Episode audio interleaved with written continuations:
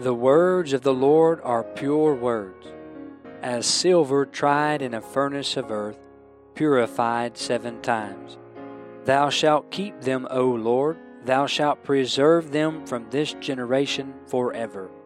For as the rain cometh down, and the snow from heaven, and returneth not thither, but watereth the earth, and maketh it bring forth and bud, that it may give seed to the sower, and bread to the eater, so shall my word be that goeth forth out of my mouth. It shall not return unto me void, but it shall accomplish that which I please, and it shall prosper in the thing whereto I sent it. Welcome to another program with Truths to Live By, a ministry of Harriman Baptist Tabernacle in Harriman, Tennessee. You're listening to Brother Benjamin Cooley.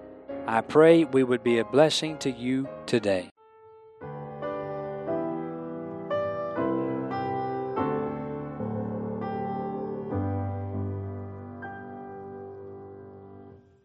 Christ has saved us from our sins, our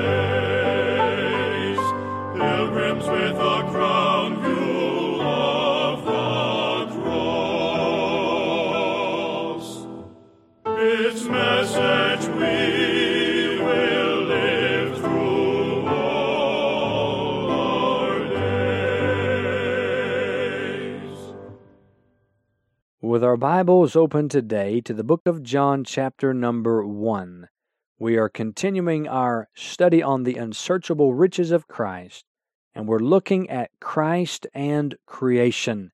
And we see him in John 1 1 through 5 as the sovereign one. Christ, the sovereign. He is Lord of all. Now for a word of prayer, and then we'll begin with today's message. Father, thank you for your dear Son, our Lord Jesus Christ. We come in prayer in His name, by His blood, and for His sake. Bless our time, the reading and preaching of Thy Word. Prick hearts, open eyes, draw sinners, save souls, I pray, for Jesus' sake and in His name. Amen and amen.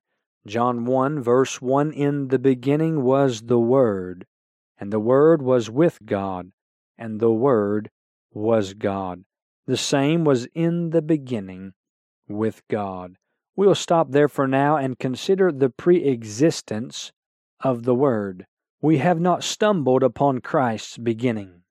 No, on the contrary, John takes us back before the beginning, and we step, if you will, into eternity past. We affirm what the Bible teaches that Christ is pre existent, existing before his birth, but note that he is self existent. He is the eternal one. He is the eternal Son of God. We notice the prepositions and the tenses of the verbs indicating the state of being here. It says, the Bible says, in the beginning was the Word. Verse 2, the same was in the beginning with God. John's thoughts then travel back before time began. We are not seeing the start of the Word, but the state of Christ, who is the Word. He has always been. His existence is eternal and continuous, with no beginning and no ending. Hebrews 7, verses 1 through 3. Jesus Christ is therefore eternally God. We see then that Christ's nature, as the eternal Son of God, says that he has no beginning, but rather from him everything else began. John 1, verse 3. All things were made by him, and without him was not anything made that was made. He is the sovereign creator, and he is before all things, and by him all things consist. Colossians 1 verse 17. This places Jesus Christ in the position of ruling power and absolute authority. Go back to Genesis 1 1. In the beginning, God created the heaven and the earth.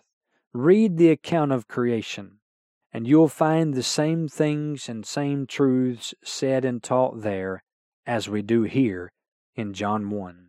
The Bible does not begin with any explanation of who God is or where God came from, but rather with that unavoidable truth that God is the Creator.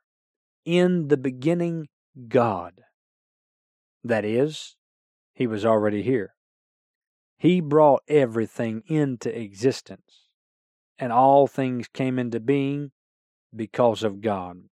In ten short words, and in the opening statement of the Bible, God explains where everything started and how all things came to be.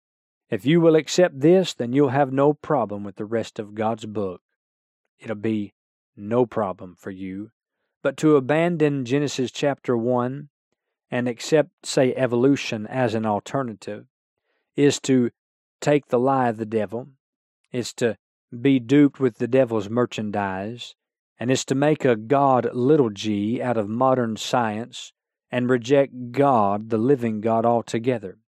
If we cannot trust the Lord when He tells us of creation, as in Genesis 1, and of the Creator, as in John 1, then we could not trust God when He tells us of salvation, of life and death, of marriage, of finances, or anything else for that matter. Therefore, the first verse of the Bible does not water down the truth of creation, nor make any excuses or apologize to the evolutionist or the skeptics, nor even attempt to prove that God is and satisfy the atheist. No, the Spirit of God simply knows and deems the truth of God's existence and man's creation to be self evident and in no need of explanation. Consider your body, friend, and tell me that God does not exist.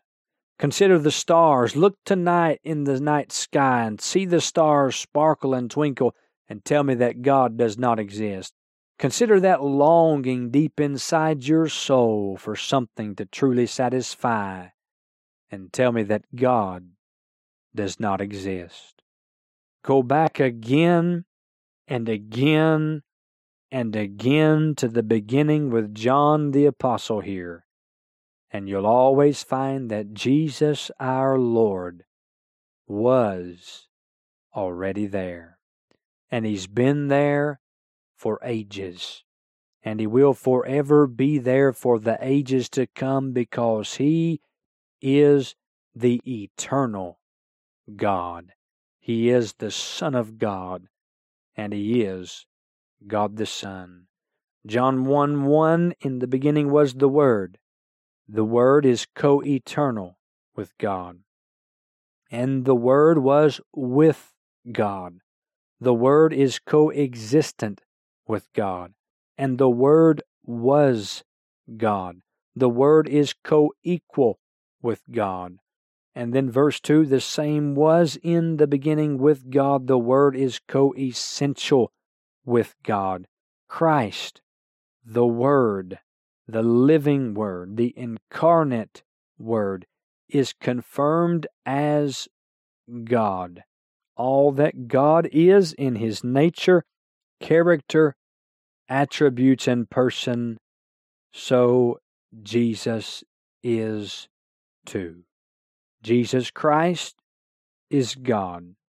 No wonder he said while living upon the earth, John 10 and verse 30, I and my Father are one.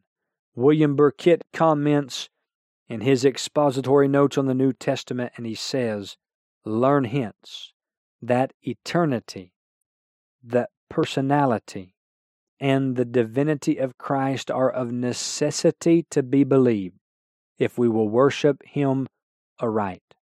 Christ tells us that we must worship the Son even as we worship the Father.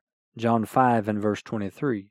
Now, unless we acknowledge the eternity and divinity of Christ, the second person, as well as of God the Father, the first person, we honor neither the Father nor the Son. Christ is the Creator, not the created one. That is the pre existence of the Word, yea, more than that, the self existence of the Word, the eternal Word, God eternally is Christ. But now the power of the Word. Verse 3 All things were made by Him. That is power. He wields, therefore, the power of creation. And without Him was not anything made that was made. Verse 4 In Him was life.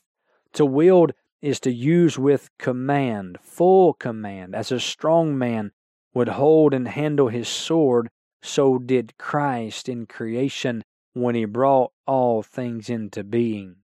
Recognize the rule of his power. All things were made by him. Recognize the reach of his power. Without him was not anything made that was made. Recognize the reality of his power. In him was life. We therefore find ourselves under his rule, within his reach, and aware of his reality whether we want to admit it or not. Life is the keynote here, and all life springs forth from Christ, who is that eternal fountain and the source of all life, natural, spiritual, and eternal. The plants and the planets owe their existence to him. The animals and the atoms owe their existence to Christ. The gorges and the galaxies owe their existence to Christ. The mountains and the Milky Way all owe their existence to Christ. The stars in heaven above, the sons of men on the earth beneath, all owe their existence to Him. According to Proverbs 16 4, 22 2, Hebrews 9 27, 2 Corinthians 5 10, Revelation 20 11 through 15, all men have an appointment with their Creator. Friend, are you ready for that day? For that moment when you stand before the living God, even the Lord Jesus Christ, who is the judge of the quick and the dead. I pray if you're not ready, you'll get ready, for surely Jesus is coming soon. We thank you for making this ministry a part of your day.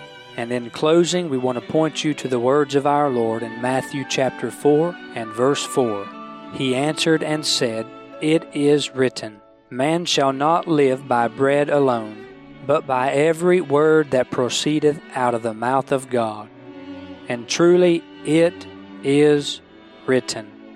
God's word, every word, presents us with truths to live by. You've been listening to Brother Benjamin Cooley. Please send all correspondence to Truths to Live By, P.O. Box 575, Harriman, Tennessee 37748.